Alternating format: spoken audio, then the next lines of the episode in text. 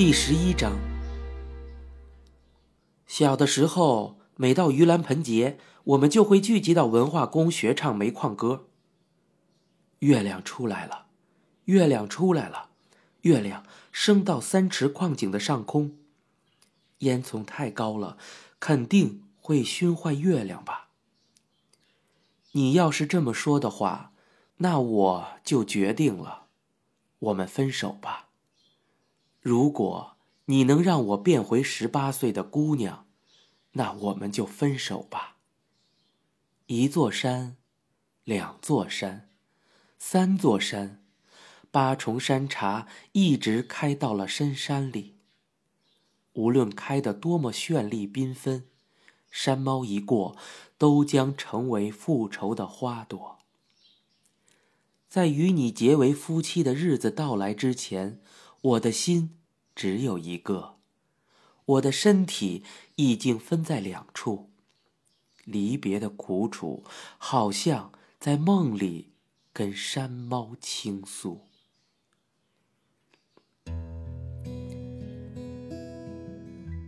这是一首繁重的劳动中诞生的劳动歌。城市里的人看不起矿井里的矿工，矿工又看不起用船运输自己挖煤出来的煤炭小工，小工又看不起编自己脚上穿的草鞋的手艺人。这些无聊的歧视，无论在哪里，在哪个时代都存在。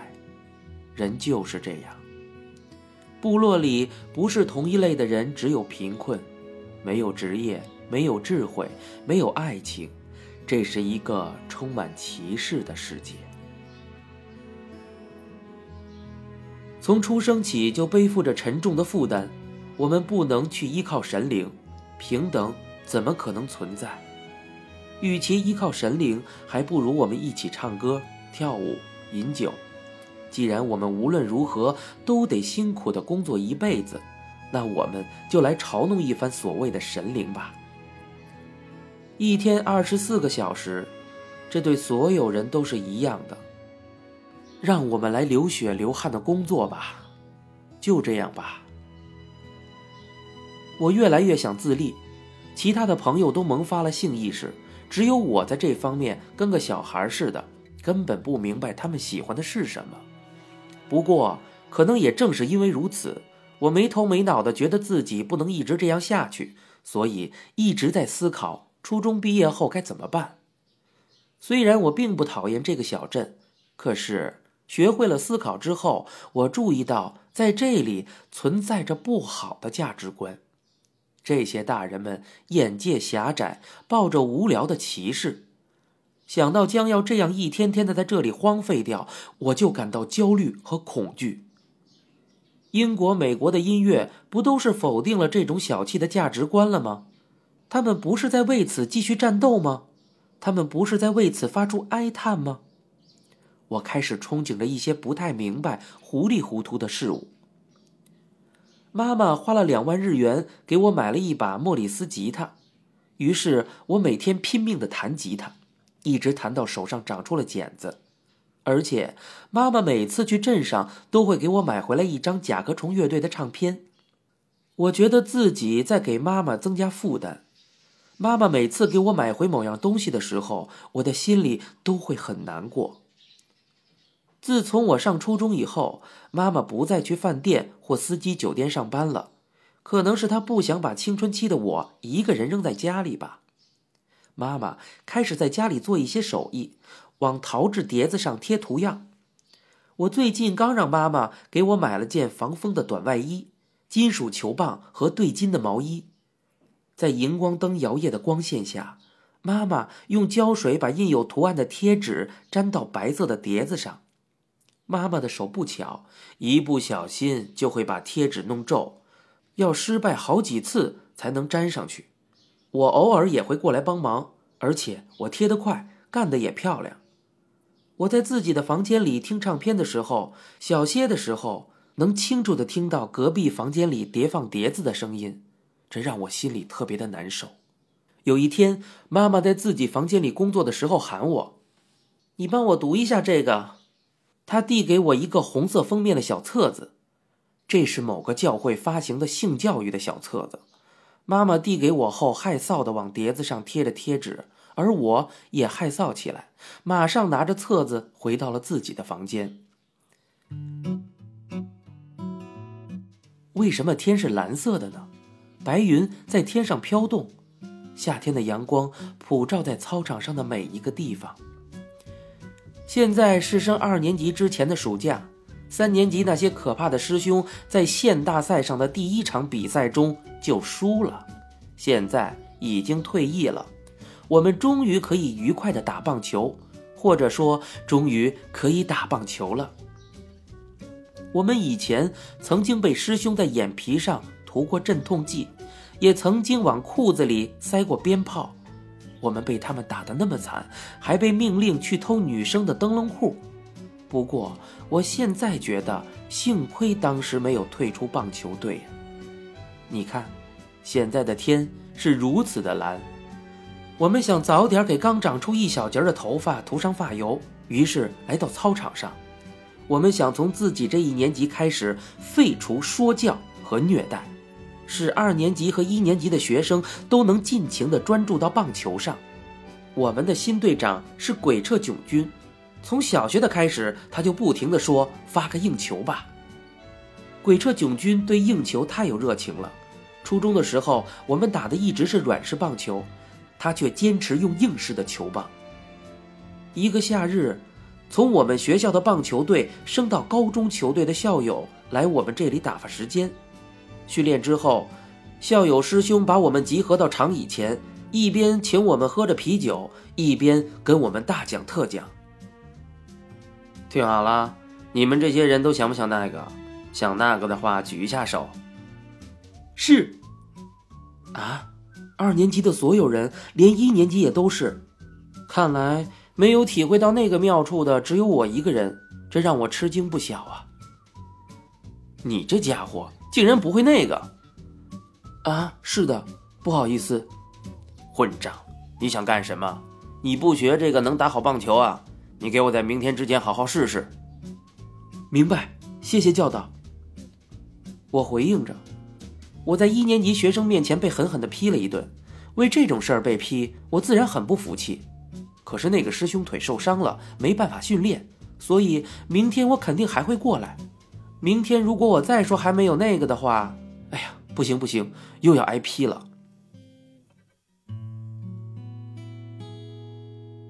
可是这个时候我还什么都不懂，不知道那些人为什么要谈论这些事儿，要谈论田径队的女生胸有多么的大，他们的背心有多么的性感，这些事儿有什么好玩的呢？其实妈妈给我的册子上也写到了这些，所以说我并不是不知道这些事儿，可是我并没有把这些事情直接跟我联系到一起，真是棘手啊。我骑车走在夕阳下的田间小路上，想着这个问题。那时候我每天吃饭都狼吞虎咽，吃的很多，可还是很快就饿了。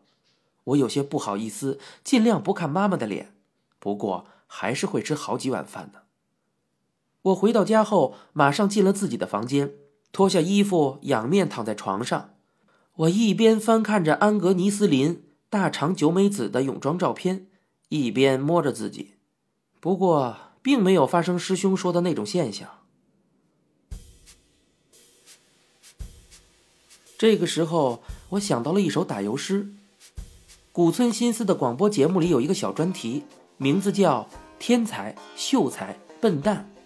我手里的这个节目汇集成了一本书，我想到了其中的一首：“男人十五在船头，河里忽上忽下游。”嗯。啊，师兄，你说的就是这个吧？我心里想到，然后偷偷的跑进我们家的幽灵厕所，用手指擦干净后，我决定在现场再验证一回。于是又一次站到了船头。我感觉这件事儿妈妈应该不知道，可是几天之后回到家里的时候。我发现桌子上放着一个装着纸巾的盒子，我羞愧的无地自容。上了初中以后，球队的练习加强了，现在春假和暑假，我都不再去小仓的奶奶家了。祝峰的姥姥家，我则偶尔在放学的时候顺便骑车去看看。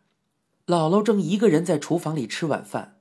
我觉得现在的姥姥跟卖鱼的时候比起来，身体已经缩小了。煮竹笋或是煮茄子，姥姥每顿都是吃这些东西。我打开保温桶一看，里面有变黄了的米饭。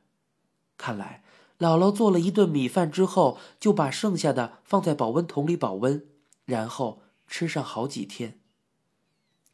姥姥，您就吃这个呀？一个人嘛，将就点就行了。我能闻到变质的米饭有膏药的味道。烟囱太高了，肯定会熏坏月亮吧？歌里唱的这种情况。已经一去不复返了，现在不再有烟从矿井的烟囱里往上冒了。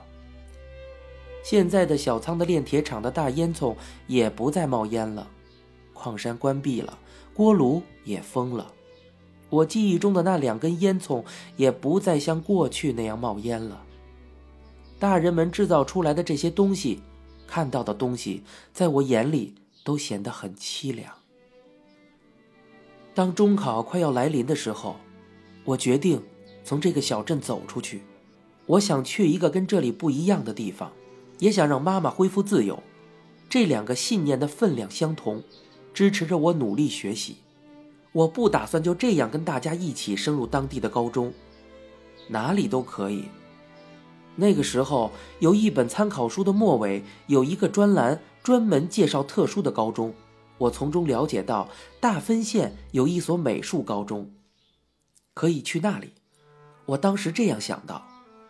我并不是因为那是一所美术学校而选择了那里。我做出的这个决定的最大理由是那所学校是公立的。我的首要目标是离开家人一个人生活。秋虫开始鸣叫的季节，我跟妈妈说了这件事。当时电视里正在播放描写初三学生的三年 B 班的金巴老师。这是你的决定，照做就行了。你一个人生活没有问题吗？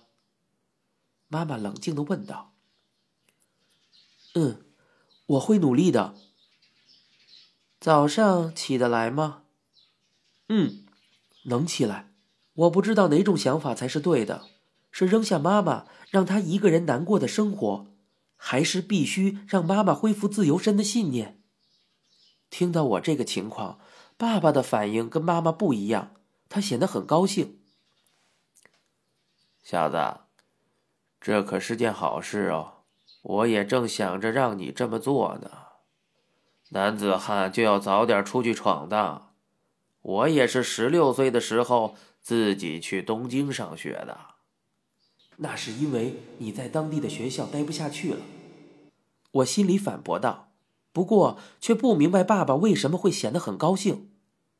那时候，爸爸的工作好像进展的很顺利，翅膀也逐渐变硬了。爸爸好像开了一家跟建筑有关的公司，他的名片右脚上写着“一级建筑师”。其实完全看不出来，他什么时候获得过这样的资格？可能爸爸的这个称号就像小学生的肩牌一样，是自己发给自己的执照吧。爸爸好像给妈妈买了衣柜、戒指、衣服等物品，他自己还说买了车。其实他还没有驾驶执照呢。可能是姥姥没跟我们一起住在医院这个家里，也可能是因为爸爸生意做的不太顺利。总之，我中考前的几个月，他每个月都会来这里一趟，在这里住一晚。据说，爸爸专门建给那些周围居民带来不便的建筑，例如土耳其餐馆、情人旅馆、宗教团体的建筑物。做这种事业，必须精通种种复杂的社会内幕，不然根本不会中标。或许，爸爸的一级建筑师就是这种复杂中体现出来的能力吧。比起盖房子，前期的准备工作更为重要。小子，去别的县的学校上学的话，最好先调查一下那个学校有多大，怎么样才能考上？我觉得这个学校只要参加考试，考不上的概率不大。不过有绘画技巧的考试。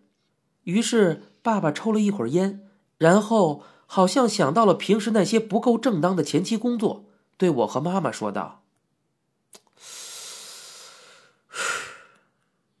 我们去泡温泉吧，正好顺便去一趟大分。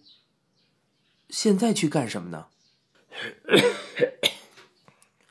文化课必须得高分才能考得上，不过绘画这方面不知道你有几斤几两啊？要有什么样的水平才能考上？这些我们都不知道。我们可以先让明白人帮忙看一下，这个主意不错吧？让谁帮忙看一下呢？哎，你就别问这么多了。爸爸从小包里取出一个黑色的电话号码本，然后用家里的黑色固定电话打了一个电话。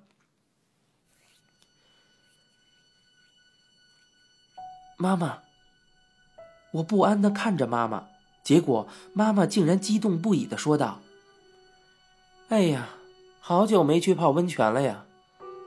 看来他已经完全被这种娱乐吸引了。”爸爸挂完电话对我们说道。就这么定了，我们下周一去别府。您正在收听到的是由一辆松鼠播讲的《东京塔》。